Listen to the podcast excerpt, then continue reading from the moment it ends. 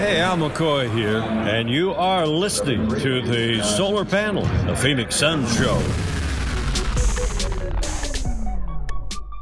All right, good morning, everybody. Thank you for logging on or listening to or whatever you're doing on the solar panel. We are here without Tim Tompkins this week. It's just going to be Greg and I. And Greg, though, is for some reason looking a lot like Jonah Hill. Tell us why. Because I lost your stupid bet and I'm paying it off on the show for you. I I- I'll I'll take a step back so the YouTube video uh, viewers can actually see the whole thing. So All right. For those not paying attention, you've got Yep, you you've got uh, Greg dressed just like Jonah Hill in that one random picture. Um, I'll be sure to get a picture of this so that I can post it next to the Jonah Hill one and we'll see how close you got. yeah, I even wearing the business pants, same same black jersey, ill fitting just like Jonah's. I don't uh, see the arm ink though. I- you were supposed to get henna tattoos just I- to make that I I wasn't going that far. Uh, Sorry. I th- you're lucky. You're lucky. I'm hu- humiliating myself this much. It's too bad this isn't like a Renaissance fair time because you could have gone down there and had them put henna tattoos all over your arms. It's like 10 minutes from my house too. So it, I Yeah, I could have. if it was running. It it is. I just didn't care that much to uh, pay off the bet that well for you. Oh, now I feel jilted. You should, I feel per like usual. I feel like you almost didn't take it as as serious as the Suns didn't take it seriously to win some games either. Hey, at least I showed up. Justin, uh, our our friend, it didn't uh, couldn't even show up to pay off his part of the bet. So Justin was supposed to be dressed in in pink curtains. yes, if you remember, uh, I, I was giving him a hard time about the curtains behind him. We were both so sure that the Suns wouldn't win five more games this season. Uh, when we uh, recorded that episode, that uh, that he we both said we'd humiliate ourselves if they did, and we were And close. This was this was back. You were close. This was back when the Suns had only 11 wins on the season after I don't know about 60 games or so, and uh, you guys bet that there was no way. I said they would win at least five more games. You guys said no way, so you lost your bet. The Suns did win five instead, and in fact they won six games, and then they decided to rest everybody who helped win those games, and now they're going to lose out the season probably. Yep. Should we? Let's have a new bet. There's eight games left. I can't humiliate myself any further than this. No, this. there's so eight games not? left. It looks like uh, they're probably going to wait out the rest of the season. TJ Warren might get one or two games uh, so he can get his five three point attempts and get his bonus. So I feel like he's just going to show up for one or two games. I feel like if you know if people can be signed off the street to you know to 10 days at the end of the year and stuff like that why can't TJ Warren come back and play okay if he's getting better on his ankle um, Tyler Johnson is walking around with no knee brace no no nothing to to hold his knee together or anything like that but he's been out for two weeks uh, Kelly Oubre they already put under the knife for his his thumb sprain and uh, uh, who else is missing? Oh yeah, Josh Jackson had a really nasty fall on his ankle, um, and he's out. So now the Suns basically have five rookies around Devin Booker, a guy from China, and a guy who's who probably should have retired this past off season. That's that's what's in his rotation. So given that, how many out of these last eight games? Let me tell you who they're playing, Greg. So I don't want you to I don't want you to just punt this without even thinking about who they're playing over these last 8 games. And I want you to tell me how many you think they're going to win. All right, we can right? play We'll this go one- game. we'll go one game at a time. So we have Monday. Uh, they're going to be at Utah. Loss. Wednesday they host the Wizards with Trevor Ariza. Potential. Eh, I'm gonna give him a win against the Wizards. All right. Okay. The a win against the Wizards. Okay. Uh, you've got Saturday then, uh, home against Memphis. Uh loss. I don't. I just. I they've always struggled with Memphis, so even even when they weren't bad. So I'm gonna go loss. All right. Then you've got uh, April Fool's Day, Monday, April Fool's Day, um, hosting the Cavaliers, who are right there uh, fighting for that bottom three record in the league. Well, because we're Suns fans and we understand how this goes, they're going to get a win against the Cavs because it's the least convenient thing that you could do. uh, and then, gosh, another game against the Jazz, Wednesday, April 3rd. I lost. okay. Then Friday, April 5th against the New Orleans Pelicans. Uh, they're out Jrue Holiday now. They're probably going to stop playing Anthony Davis at some point very soon. Yeah, but they still want to uh, make up for that insane way the Suns won a few weeks ago. So I'm going to give unbelievable the, how the Suns yeah, won. yeah, I'm going to give it to the Pelicans because of uh, just the revenge factor on that one. So I think I have them down for two wins so far. Wizards so far, and Cavs. Yeah, two wins. Yep. And then they're at Houston. Big loss. And they're at Dallas? Uh, lo- loss, but I think DeAndre Ayton has a monster game because uh, he wants to prove himself against uh, against Luka. Doncic. Yeah, so so we'll get uh we'll get something special from uh, DeAndre if they haven't already benched him, and uh, and that'll be that. They'll lose so, still. So you have the Suns with two more wins. Yes. That would put them at 19 wins on the season.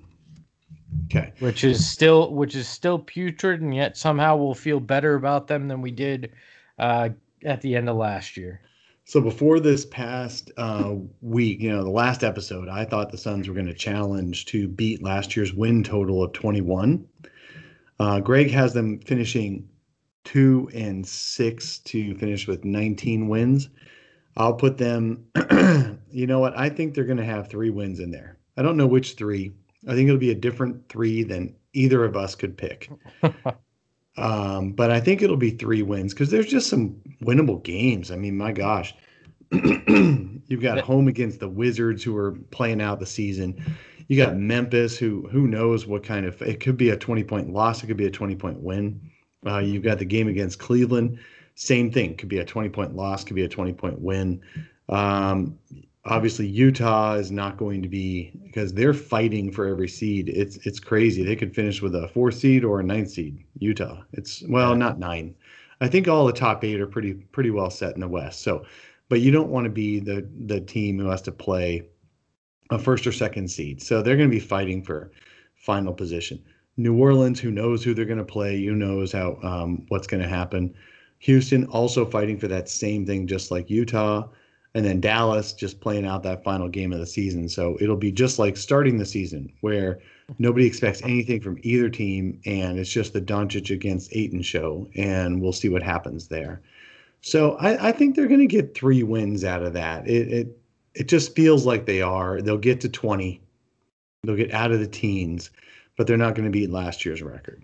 I just at this point I don't see how they get to three. I mean, yeah, they could have a, a, great game, but I don't see them bringing back T.J. Warren for any reason. Nor do I see his agent wanting him to come back. Uh, and if I'm the Suns, I say to him point blank, "We're giving you that money." Like uh, the five you attempts. Give him you, the money. What do you mean? Just give him the money. Give him the give him the bonus.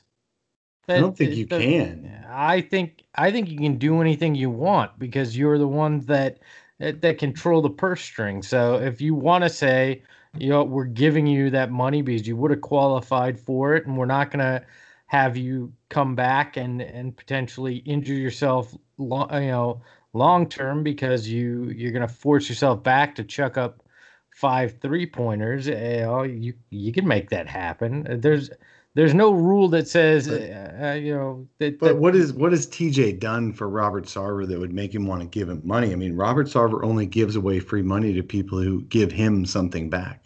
That's not true. He uh, he gave away one time ten thousand dollars to anybody that could hit a half court shot during an all employee meeting randomly. So if he's just yeah, if he's just feeling Did anybody generous, hit the shot? Uh, two people actually hit the shot, if I remember correctly. So I was not one of them. Thousand dollars that yeah, day on a on a whim. Uh, so if you catch him in the right mood, I'm pretty sure that's how uh Ryan McDonough got his uh, second contract extension was on a on a whim like that too. So if you oh, catch him in the right felt mood, bad about the goat shit. yeah, well, you know, uh, no, no, that's one thing I can tell you. Robert Sarver's never felt bad about anything, but he uh, he will be generous uh, eh, from time to time. So if uh, if TJ catches him in the right mood, uh, I'd certainly do that. And if you're if your plans to deal him, the last thing you want is for him to come out and uh, and severely injure himself because he's trying to just get five three pointers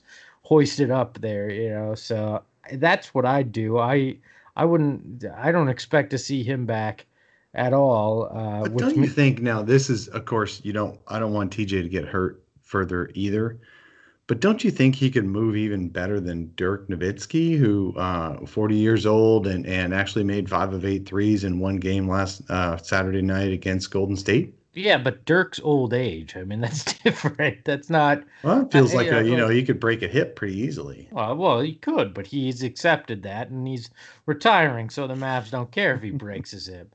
Uh, there's no, uh, there's no value in uh, in trading a guy that's retired. So, uh, yeah, I and I'm like we talked about before. I'm sure that the the Suns uh, are probably covering for something more bizarre that's going on with TJ, or that did go on with TJ, and and that's why he's been out so long. So I just I don't see him coming back, which probably means he'll play in all these final games because uh, I just said that out loud. But uh, I just I don't see the benefit of it. Uh, uh, right away. And if you look at this roster, it's Booker, Ayton, Bridges, and a bunch of nothing really right now. Well, like I said, it's it's it's you got Booker, you have literally five rookies, five rookies who will play in any in every game from here on out.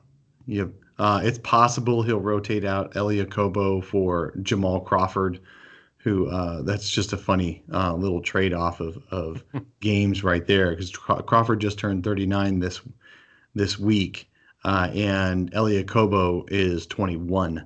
So I mean Crawford could easily be half this roster's father. You know, in a, in a regular in a regular situation, not even early pregnancy or anything like that. Um, so Jamal Crawford and trading off with Elie Okobo, but but like uh, uh, Saturday night against the Kings, the Suns played five rookies. Yeah. I... DeAndre Ayton, Mikal Bridges, De'Anthony, uh, three of them second rounders. I think Ray Spalding was a second rounder. Um, three of them second rounders, and, and Mikal Bridges and DeAndre Ayton, their first year in the NBA as as rookies, even though they were first rounders. It's just crazy to think you could actually that this was a good roster to put together. I mean, I'm still looking back on this I'm still going, how is it that Ryan McDonough thought this was a roster that could turn the corner a little bit and actually win some games? Well, you you're acting as if the fact that they're playing five rookies in this final stretch like it's some shock. I mean, they've played four of them um, major minutes all year. I mean, oh, I know. So... just now, I, I I get it, but I guess I'm just frustrated. I uh, I was getting excited by by them actually playing regular NBA players uh, with Tyler Johnson and Kelly Oubre, uh, and uh, hoping T.J. Warren might come back and finishing the season the right way, as Devin Booker put it. And I, I guess I'm just a little bit uh, frustrated. Hey, like, that like we're right back where we started, which is a terrible not a, a, terribly young rotation who just cannot be expected to play consistently for 48 minutes. Well, like Bane said in The Dark Knight Rises, without hope, there's no true despair. And I think uh, I think that sums up the last five years here. Is that you know there's been some glimmer of hope in each of these little in these seasons, however small it is, and then the, that despair comes back pretty quick, and that's where where we're sitting. This is exactly like that. Uh, that win streak in December as well. You see a little bit of something, your your hopes get up, and then the the the losing comes back. And This time, okay, it's acceptable. You understand it because Kelly Oubre and Tyler Johnson were two of the re- big reasons why the Suns were starting to win because it they brought a tenacity, they brought an attitude. It, it changed things because the rotation became more of an actual NBA rotation. Without those two guys, it, you see that they revert back to the same team that we saw before. And I think if there was any doubt in the fact that the Suns needed to re-sign Kelly Oubre, since he's been out, that doubt should have been washed away completely. They should most certainly re-sign him because he has brought an energy, an attitude, and a passion that this roster lacks without him. I really like the way Kelly Oubre plays because he plays with a with a ferocity and a, and a constant high motor uh, that really that really is effective, even though his game is somewhat limited. He's not a great shooter. He's not a great rebounder. He's not a good passer at all.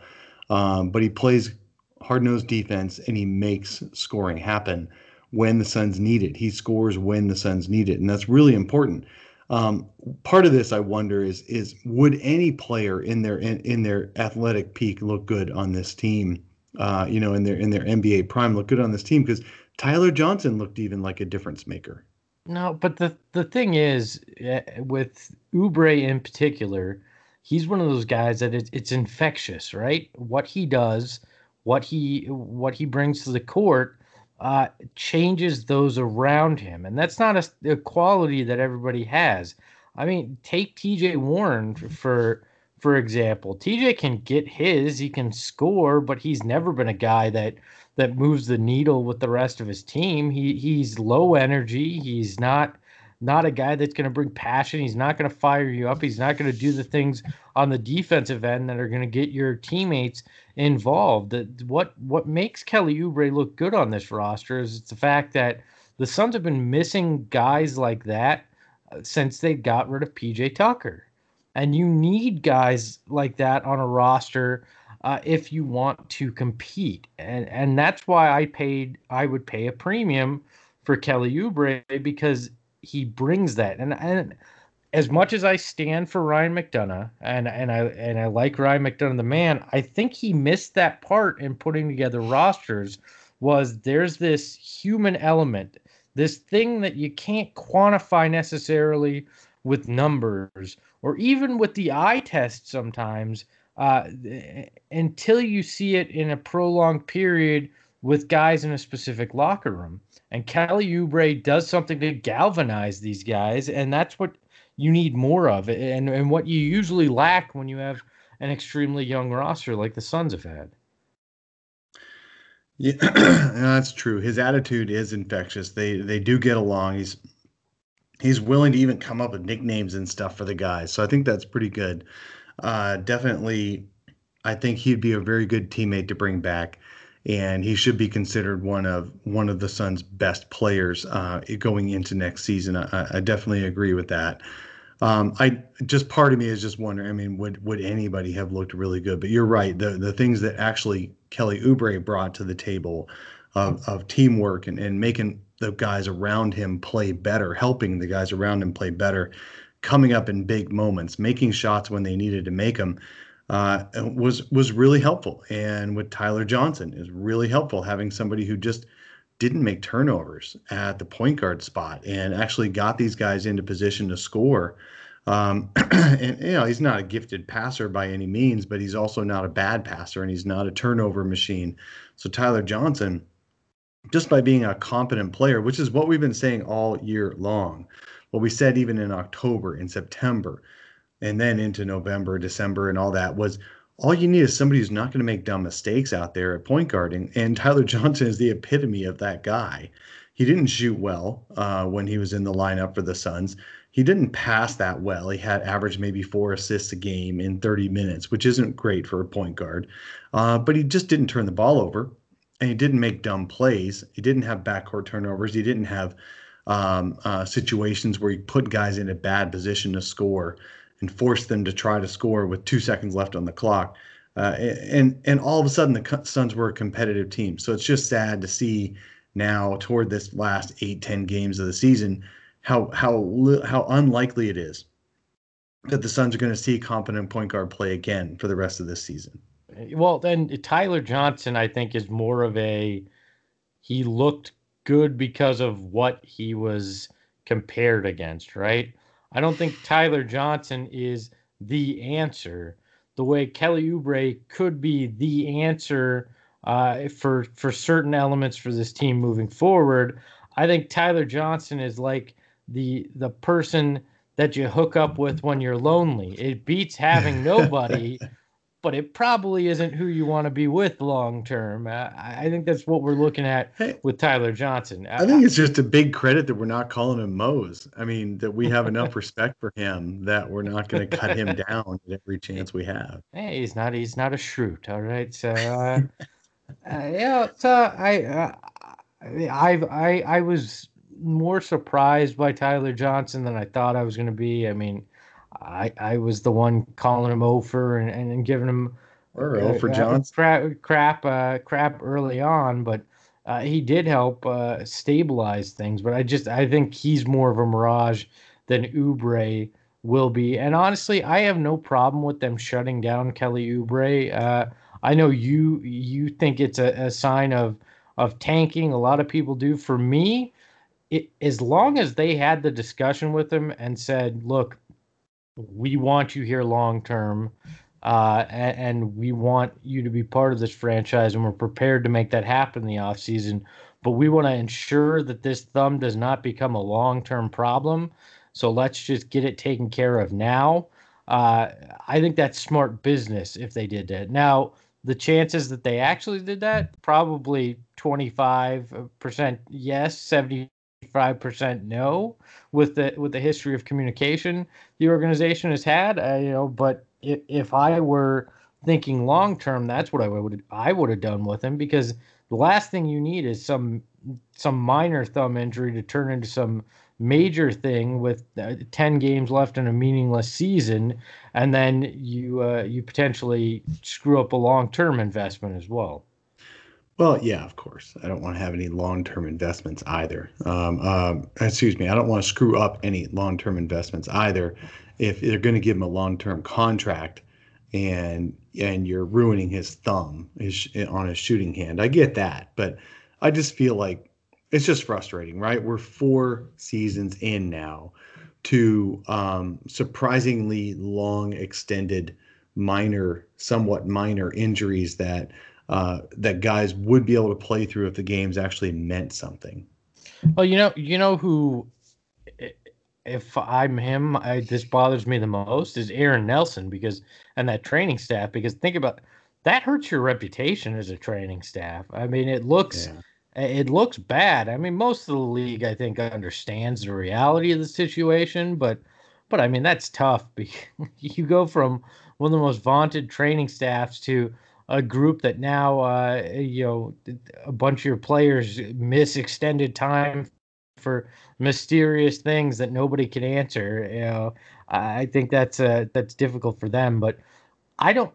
I'm in the minority here, I think, but I don't care at this point if they tank because it, it, the reality is winning a handful more games the end of this season isn't going to mean anything going into next year and isn't going to mean anything uh, you know overall so you might as well uh, make sure that you're solidified in that top three uh, to to have a shot at uh, what is a two player draft like, that that's if you we've had to suffer through all this losing anyways this year. Uh, if if there's not something at the end of that tunnel, and and we just we just climb through that sewer drain to realize we're still stuck in the prison instead of actually making it out, uh, I'm I'm okay with with with losing a little bit more the rest of the way to ensure that it's I and it's not as blatant as when they shut down Eric Bledsoe. It's not. It's not like well, they that's, to... So that's the thing you have to avoid, right? You have to make sure you avoid pissing off Devin Booker to the point where not that he's not going to demand a trade. He's not. He's in. He's going to be in his first year of his max max extension. He'll uh, at worst case, the worst possible case, in my opinion, the worst possible case will be Anthony Davis, where he waits three years or four years into this extension and then demands a trade. So I'm not saying that Devin Booker would have any outcome this year that where he would demand a trade. He's got no agent issues with trying to get him an extension. He's got no reason business wise to to force any kind of issue of, of leaving the team like Eric Bledsoe was in. Um, and he's not being sat down. Like Eric Bledsoe was actually asked to be asked to not play when he was healthy. No one's asking Devin Booker to do that too. But you are asking Devin Booker to play with five rookies and a couple of guys who, three five rookies and three guys who may who probably won't even be in the league next year. Um, if I mean Jamal Crawford, uh, uh, Jimmer Fredette, and Dragan Bender, there it's very likely those guys are not going to be in the league next year. I mean, Bender probably will sign on with somebody, I guess. Uh, he's 21 years old, obviously, he's seven foot. Uh, but it'll be a late signing. It won't be like early days of free agency signing, that's for sure. Um, he's he's not even nearly as good as Alex Len, and Alex Len took until late July to sign a two-year contract with Atlanta. Uh, so you've got three guys who wouldn't be in any other team's rotation, five rookies, three of which wouldn't be in any other team's rotation.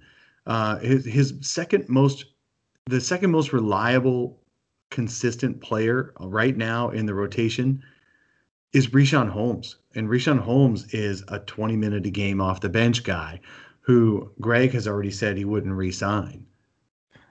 to huge money. God, no, guys, I know, I know. God, uh, you, wouldn't give him huge on money, that. but definitely you'd bring him back for sure. And he's a guy who deserves 15, 20 minutes or maybe even more. But there's not one one non-rookie on this roster besides Devin Booker who deserves 20 plus minutes on another team's rotation right now. Look, I I understand Devin Booker's early season frustration, and when you look at it and you go, "Crap, this was this was almost built to fail." When uh, Oh. when you well, well, I mean, I don't think anybody built this roster, whether it was Ryan McDonough going into the season or James Jones after he took it over, going, "Man, we really want to lose. We No, that's want to true. be the worst That's team in the NBA." Like it wasn't purposely built so fail. tell me, tell me what's worse: a roster that's not purposely built to fail, or a roster that's built to fail. I I mean, to me, a roster not purposely built to fail that actually fails miserably is worse because that means that there's there's no redeeming qualities in that front office right now. Oh, I don't disagree, and that's why Ryan McDonough. Well, that's not why Ryan McDonough doesn't have a job. That's We- why he deserved no, not to have a job. yeah, that's why it was tough to make the argument that he should that that firing shouldn't have a him wasn't. right. Yeah, uh, but uh, James Jones has made a few nice moves, but hasn't fixed the the issue necessarily. I'm not sure he even wants to in the long run.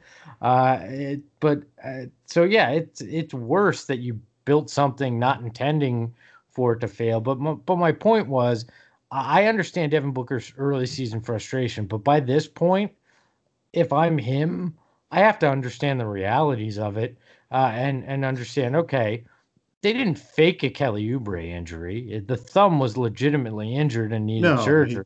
They may have expedited the timetable in which he needed it because if they were fighting for a playoff spot, he'd probably still be playing. But if I look at it right now and I'm Devin Booker, I go getting Zion or or Ja Morant, uh, you know, or at least having one of those two picks to be able to trade it because those one of those guys is available is much more beneficial to me long term than than getting a handful of wins here at the end of the season. And I think he's smart enough to to get that. Where he's going to be frustrated is if they go into next season and and the prognosis and the outlook isn't any better. If they haven't surrounded him with with more talent and more not just draft talent but but young uh, uh, veteran, you know, that 25, 28 range kind of player that, that that has been around but is still young.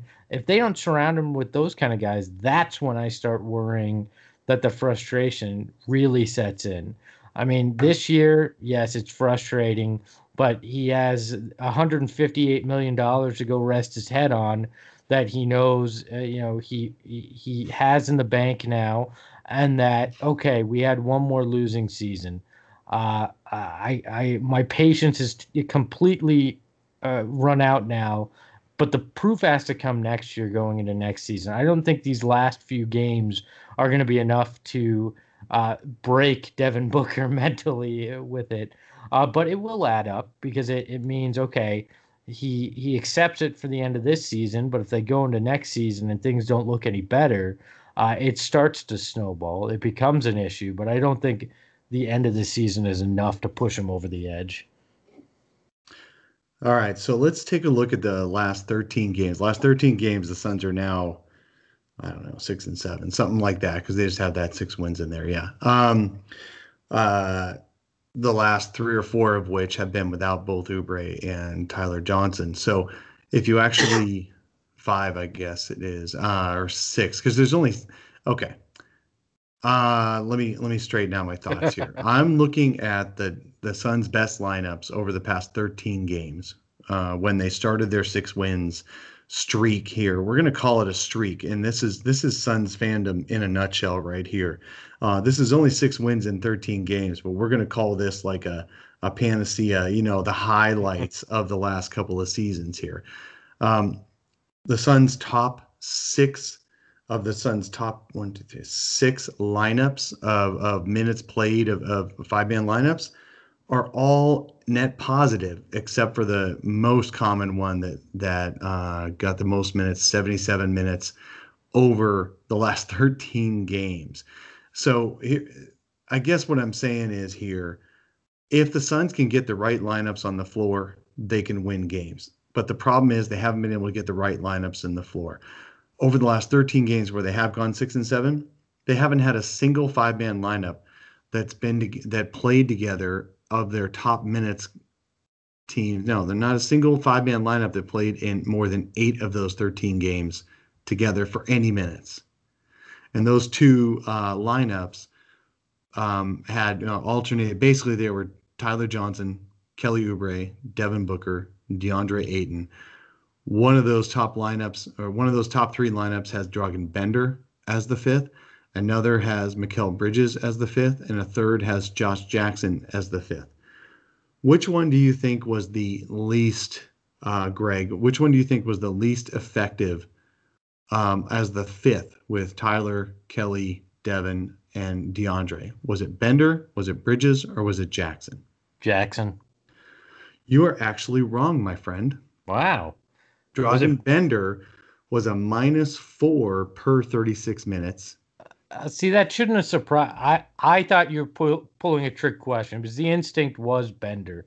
Because everybody Actually, Jackson's been. I, I would have guessed Jackson too because I think Jackson, when I see him out there playing and and God rest his ankle soul, um, but you know when I see him out there playing, I kind of wish he wasn't.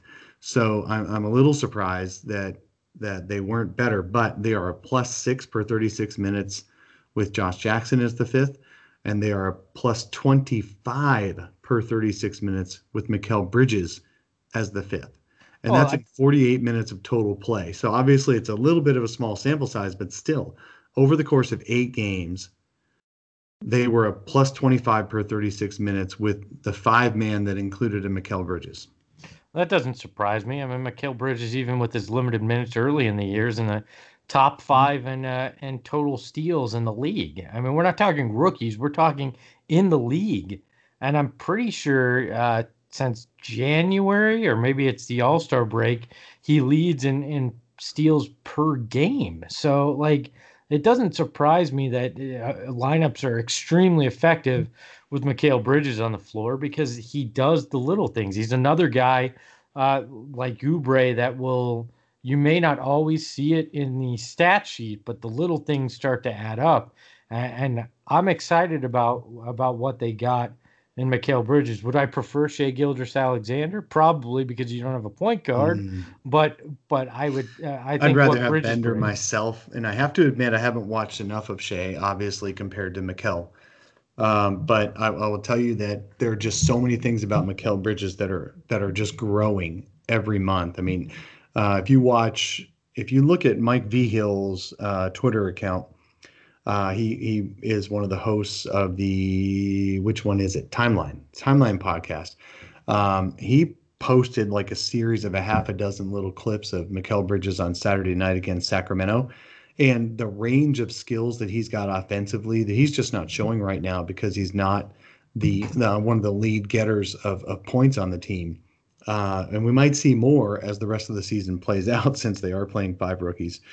Um, but Mikal was was showing like a, a you know a lot an array of different offensive skills that he was not showing earlier in the season, and we've seen the assists. Uh, he, he's getting three, four, five, seven assists a night, which is really good. Uh, he's really good at pocket passes.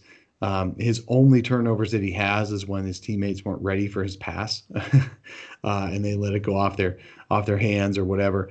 Um, he's uh, he's been very impressive, and I feel like he is going to be a really good third or fourth option on a really good team uh, in the very near future. So I'm very excited. I am real excited about Mikal Bridges. So so you're saying he's going to get traded? Because he's going to be a really good option on a really good team shortly. Because I'm no, not seeing I mean, a really good team. Man. He'll probably end soon. up being a really good third or fourth option on a bad Suns team in the near future. Okay. Uh, but uh, he could also be a good third or fourth uh, third or fourth option on a good team. And the, hopefully, the only way we experience that is with the Suns. Yeah, no, I I, I agree, and I I really enjoy the little. I I know the that should be the title of this episode, the little things, because I just keep bringing that up. But I I, I enjoy watching what he does with that. It, there's there's something about the way he plays basketball that's just enjoyable to watch, and we haven't had that a lot of that uh, here in Phoenix over the the handful uh, of the last few years. But how have we gotten this far into the show without talking about the biggest thing from this past uh, past week? That somehow this team manufactured a headline that became a, a huge deal with Jimmer Fredette coming into the fold. I, have never well, seen uh, something. Uh, before that... we talk about Jimmer Fredette, let's do our little break. Uh, we're probably going to overdub this with a terrible ad by Greg, um, if you haven't already heard it. Uh, oh yes. Um, or maybe it'll be the interjection of the of the girl who who talks us up in in a sarcastic way. So that's that's awesome too. So um, it's one of those two things that'll happen on this break, and we'll catch you on the other side. All right, we are back, and we are going to talk Jimmer Mania. Finally, so this, finally, we waited 25, 30 minutes into this episode to talk about Jimmer. Now, why did I wait? Because Jimmer is not an NBA player. That's why I waited. Um, but, because there's no, there should be nothing for us to talk about. But ESPN and the Twitter sphere and everybody is acting like this is the biggest freaking deal ever. The Sun social media account themselves had like eight different Jimmer posts on Friday alone when you're wandering through the desert without much to drink, you take anything that comes your way. I guess. Uh, you know, don't uh, like that. Jimmer not... mania. Jimmer well, mania. Yeah, uh, dollar dollar bills, y'all. That's what this is about. It's gonna be.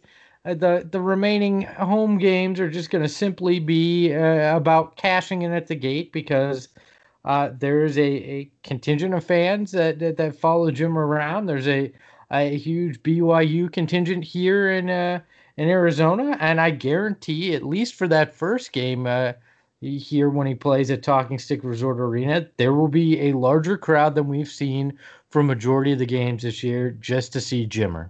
And the funny so thing a, is, just a couple of Mormon families will be there. I, I yeah, no. it'll be it'll be It'll be, be the largest large crowds crowd. of the year, but it only has to have a couple of surnames, right? Oh, and it, you know, honestly, they'll uh, they'll come in and they'll get to watch him in warmups, and they'll see him for two and a half minutes because I don't think Troy Daniels is giving up his minutes to this guy. I'm just gonna tell you that after how we saw him play against the Kings, I think he's yeah. like, yeah, Jimmer who? I don't give a crap. I can shoot two, and I'm gonna prove it to you, and you're not taking my minutes without a fight here imagine the lineups we're going to see over the next week with uh with Jimmer, Daniels, and Booker all out there. Yeah, well, I oh yeah, it's gonna be it's gonna be uh, Chuck you, all right. Oh, oh, how there. long? Okay, how many uh pregame or how many how many media sessions will it take for Igor to talk up Jimmer's passing, like his potential to fill in the Tyler Johnson role. I, I think Igor's beaten down at this point. I don't think.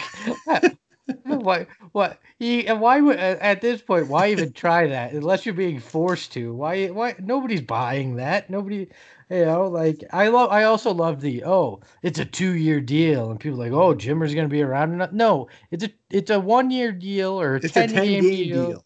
with with the option for the team to pick it up which they are not going to. This is all about just putting some butts in the seats for the final few games making a few extra dollars uh, around selling a few jerseys, and so be it. Who who the hell cares? You want to line If your pockets? Go. He has it. transformed into a more well-rounded player, and he approximates the kind of thing that a Tyler Johnson plus Troy Daniels, if you put them together into a single player, if he if he somehow the two percent chance that he does that, um, the Suns have him for almost free next year. If he is anything like the player he has been, um, the Suns will obviously have um, plenty of opportunity to let him go because it's a team option. There's no dollars out of their pocket. Do you, really think that? Uh, you know, a handful of years in the Chinese basketball league, uh, He- all of a sudden transformed Jim. Yeah, He said he became a more well-rounded player over in China.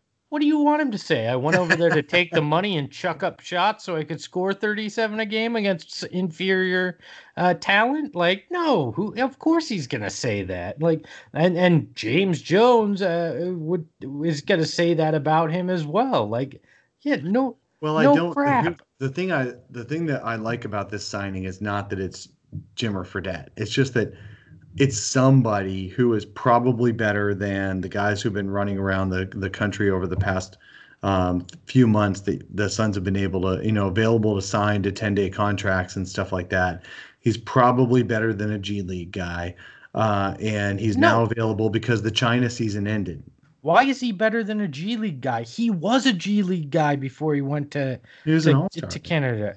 Yeah, he was a G League All Star. Great, He's and then he went, and then he then he went to China. It's better and than was, a non All Star. I just Okay. uh, he's, He's, not. better than Jawun Evans. he, you know, you know what he is. He's a guy with a pulse, and they needed a guy with a pulse to fill a, roster spot at this point, and he just happens to be a guy that's gonna, like I said, sell some jerseys, put some butts in the seats. That's all. That that's all this is about, and it almost feels like Ryan McDonough. Uh, after he got the call from Robert Sarver letting him know uh, that he was his services were no longer needed, when he went to clean out his office, he hid some kind of like folder that said roster plan, and inside when you opened it up, it said sign sign only high scoring shooting guards. And and like that was like the big plan, and James Jones just stumbled upon it and went, let's just follow this because that's that seems to be what they've added to this entire group. Kelly Oubre, really a shooting guard that scores.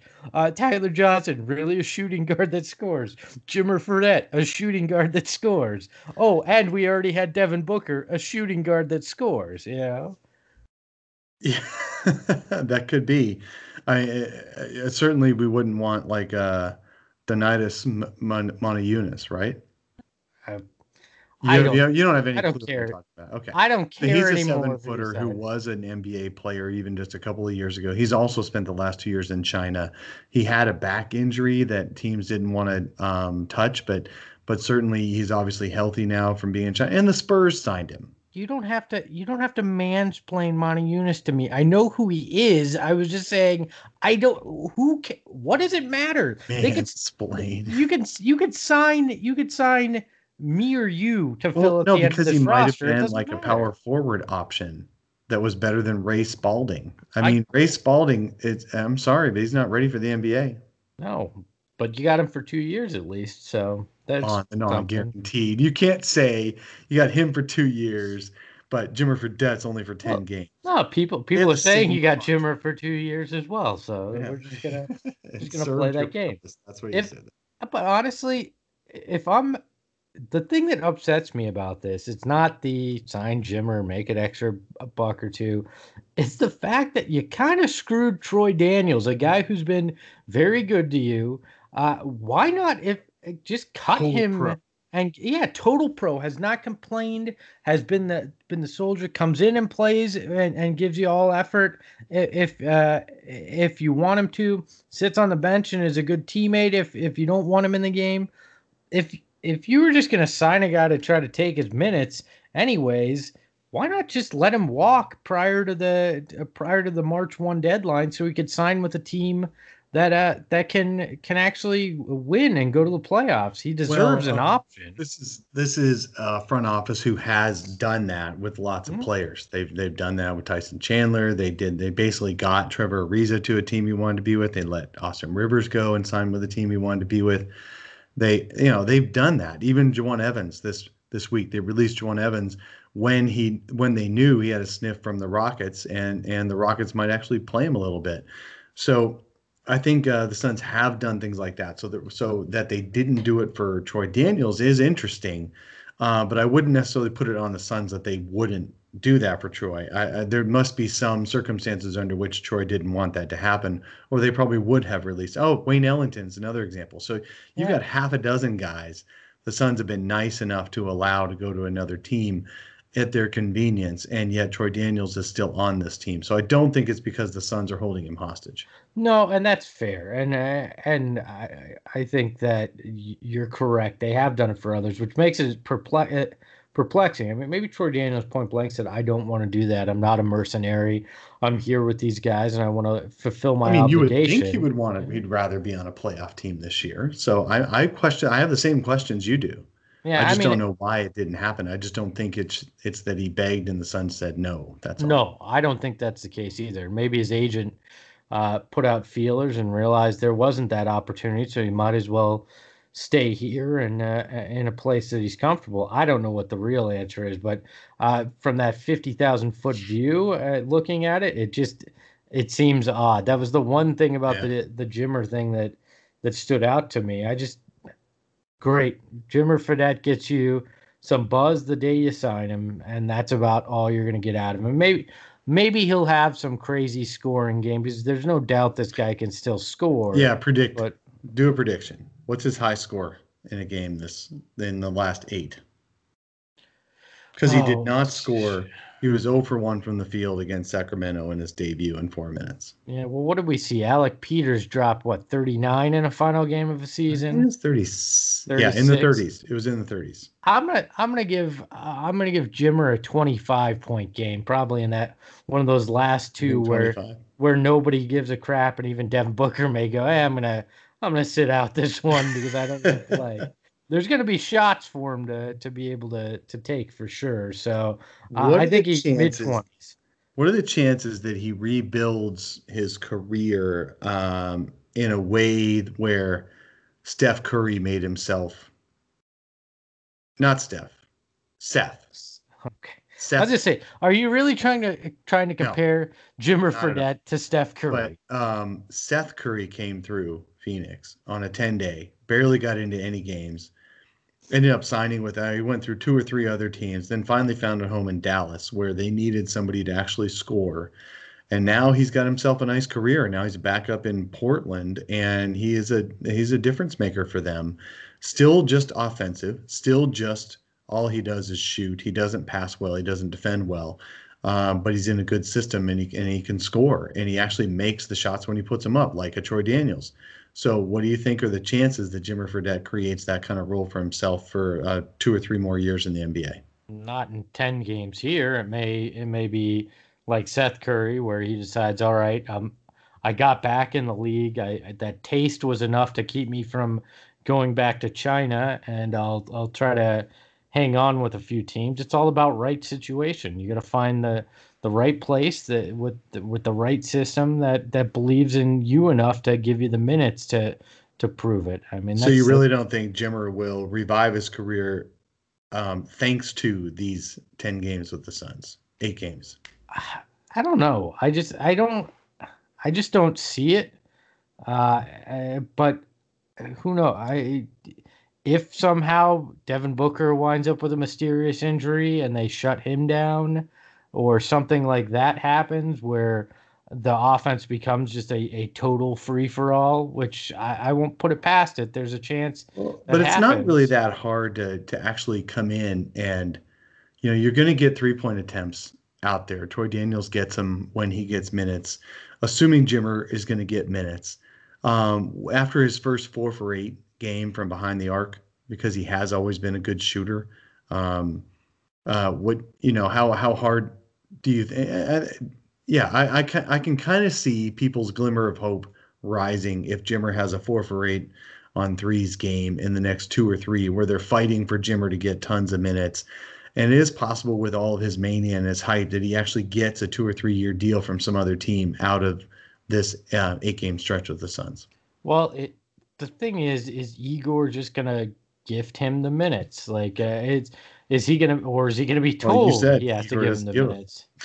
well, yeah, okay. I, uh, let's does, talk about he, that for a sec. Let's talk about that for a sec. So, um, that that's been um, a theme going around different circles uh, within different podcasts, different social media comment sections, stuff like that, where uh, there's been an assumption by a lot of folks that Igor was told to play Jamal Crawford this year, that he wouldn't have otherwise played Jamal Crawford this year under his own volition as a head coach, that he was told by somebody um, uh, that's not a coach to play Jamal Crawford all these minutes.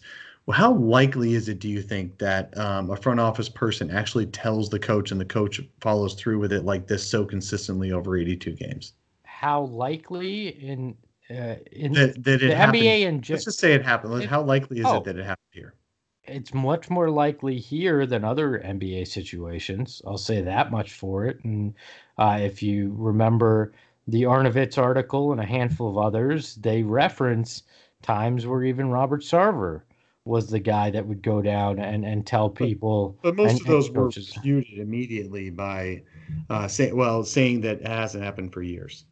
Okay, that it gets refuted by who? People on the payroll, people with uh, with a reason to refute it. I mean, if you look at it, it's not hard to connect the dots, right? That report comes out that they haven't even started inter- interviewing candidates, and then the next day, it was you know you get uh, you know local ra- you know local radio hosts start to go, well, they've started putting out feelers in the last few days, and it's like okay, it's spin and that's what a lot of this is you know it, it's spin how you react to to a story and, and they didn't categorically deny it ever happened either. That's the that's the thing. So if it happened in the past the chances that it could happen in the future are are fairly good as well. So it, it's more likely that that situation happened here in phoenix than other places but i don't igor is a guy that looks at it and goes and i firmly believe this is what's the best situation to help my young guys develop? Not just give them minutes and and hope they eh, whatever you know the hope they grow magically like i think was the plan with a couple coaches here in the past uh, but he he systematically seems to think about this stuff. And playing jamal crawford minutes uh, helped show these young guys eh, eh, at least in theory the right way to play out there on the court. So I could see where Igor would think that it was beneficial. And when you look at who he was taking minutes from and Melton or Okobo, it wasn't like they were lighting it up and he decided, you know, it's time to give this over the hill guy a chance to to show that he still can play somewhat. Like it, it wasn't like he was taking minutes that were earned by right, these other guys. By somebody so, else. Yeah. So I, think it's more likely that he just looked at Jamal Crawford and went, hey, it's a competent NBA player that I can play minutes at point guard that might be able to help my system not look like complete trash because, uh, you know, desperate times call for desperate measures. And he was at a point where he had to prove that his offense even looked like it was capable of being an NBA offense. I mean, if if we remember at the end of that 17 game losing streak, there were reports that they were going to fire Igor. So, I mean, he, I would not put it past him doing whatever it took to prove that, uh, that his offense could work somewhat.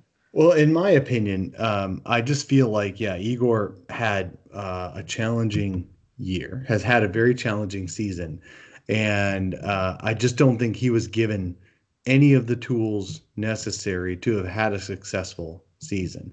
I don't think he could have done better with this roster. And as soon as he got a couple of playable veterans that that actually rounded out a rotation, he was winning games. Um, so while yes, you can you can question his substitution patterns, you can question his play calling. Um, that uh, actually it's been pretty creative out of timeouts, but other than uh, just general overall play calling and offensive scheme and everything, you can you can question a lot of things. But I think you can the the same questions can be made of every coach.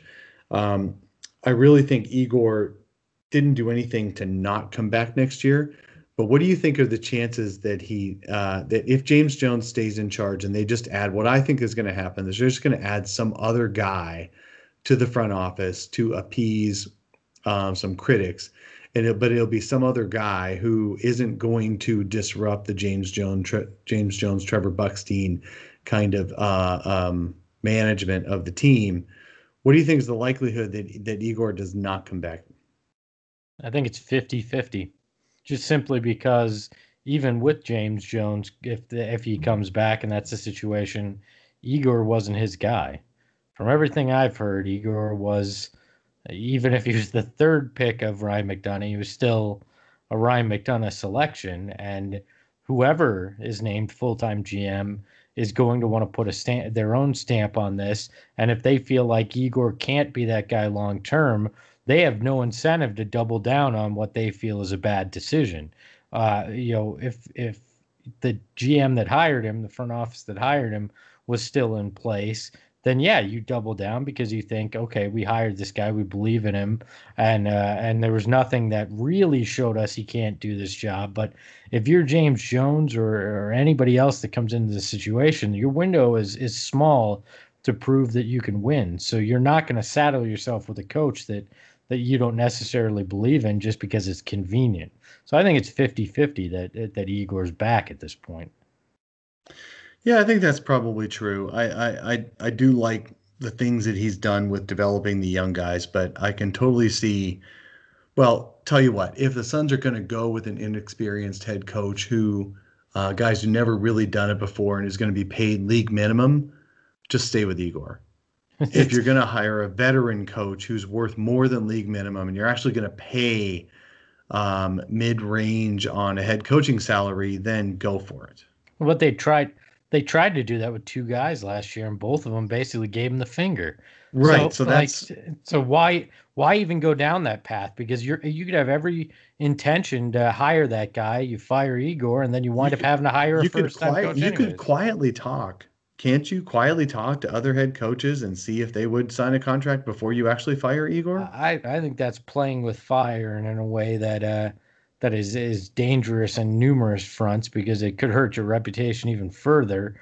Uh, with coaches, and uh, you know, uh, so I don't see it. But hey, if they do hire Kevin McHale, he's been known to tamper. Uh, he he lost draft picks for that uh, and got in trouble for that. So maybe maybe it could.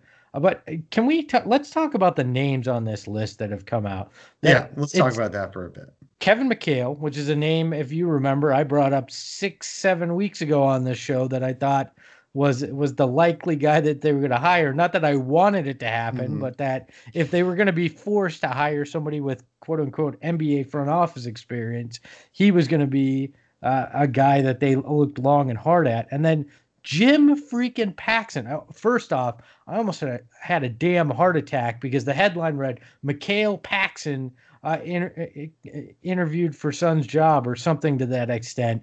And I thought, if they're hiring John Paxson, that's it. I am done with this franchise. A man that tortured me for for decades. Uh, you know, after that '93 finals, you're going to yeah. hire him? Uh, no, I'm I'm out. But it's his brother Jim, which uh, again, the Suns finding a way to bring in the lesser uh, brother, the lesser of brother. a uh, of a of a group in hopes that uh, that he helps them win. But Paxson had a terrible record as the as the Cavs GM, and and McHale uh, like I mentioned, had the Joe Smith uh, or debacle in Minnesota when he was the the president and GM, uh, where they lost first round draft picks, got fined, didn't have a great run in Houston uh, as as part of their as their head coach, and that, I okay, great. There's experience there, but it almost feels like me to me they're just bringing up names so they can go look. We looked into it, and we just feel James Jones is the best. So Jim Paxson's been coming to every Suns home game uh, as a as the, as the uh, Phoenix area scout for his brother's team uh, since uh, I believe for the last ten to fifteen years. I've personally been aware of him the last six years. I've been covering the Suns on site. Um, he's there every game, and he does scout players uh, for uh, his brother's team. Um, but he hasn't done anything else in an NBA front office over that same time. I don't know how much involved he's been in any decision making other than just filing reports. Um, all I see is is probably Robert Sarver saw him in the hallway one day and talked to him for two seconds, and now he's on the short list of two people that have been talked to about a permanent job. So I think uh, I think that was just a name to pull off. You know, like if you're looking around to put names on a list, hey, uh, uh, we need a second. Okay, well, uh, let me grab Jim, uh, you know, after the game tonight. Yeah. And we'll call him number two. Yeah. Well, and and Jim is a very nice guy. I've I've interacted with him uh, around there as well, and and saw him a lot while while I was uh, covering the team. So I nice guy. I don't have anything mm-hmm. personally against him other than uh, who he's blood related to. Uh, but uh, that's I think you're hundred percent right. It's an easy name to claim. Yeah, we discussed it with him when you're feeding names to whoever your sources or whoever uh, you are a source for in terms of in terms of this. So yeah, the uh, only other guy who comes to almost every game is Todd Quinter but he got fired by Sarver, so I don't see I don't see him being added to the short list either.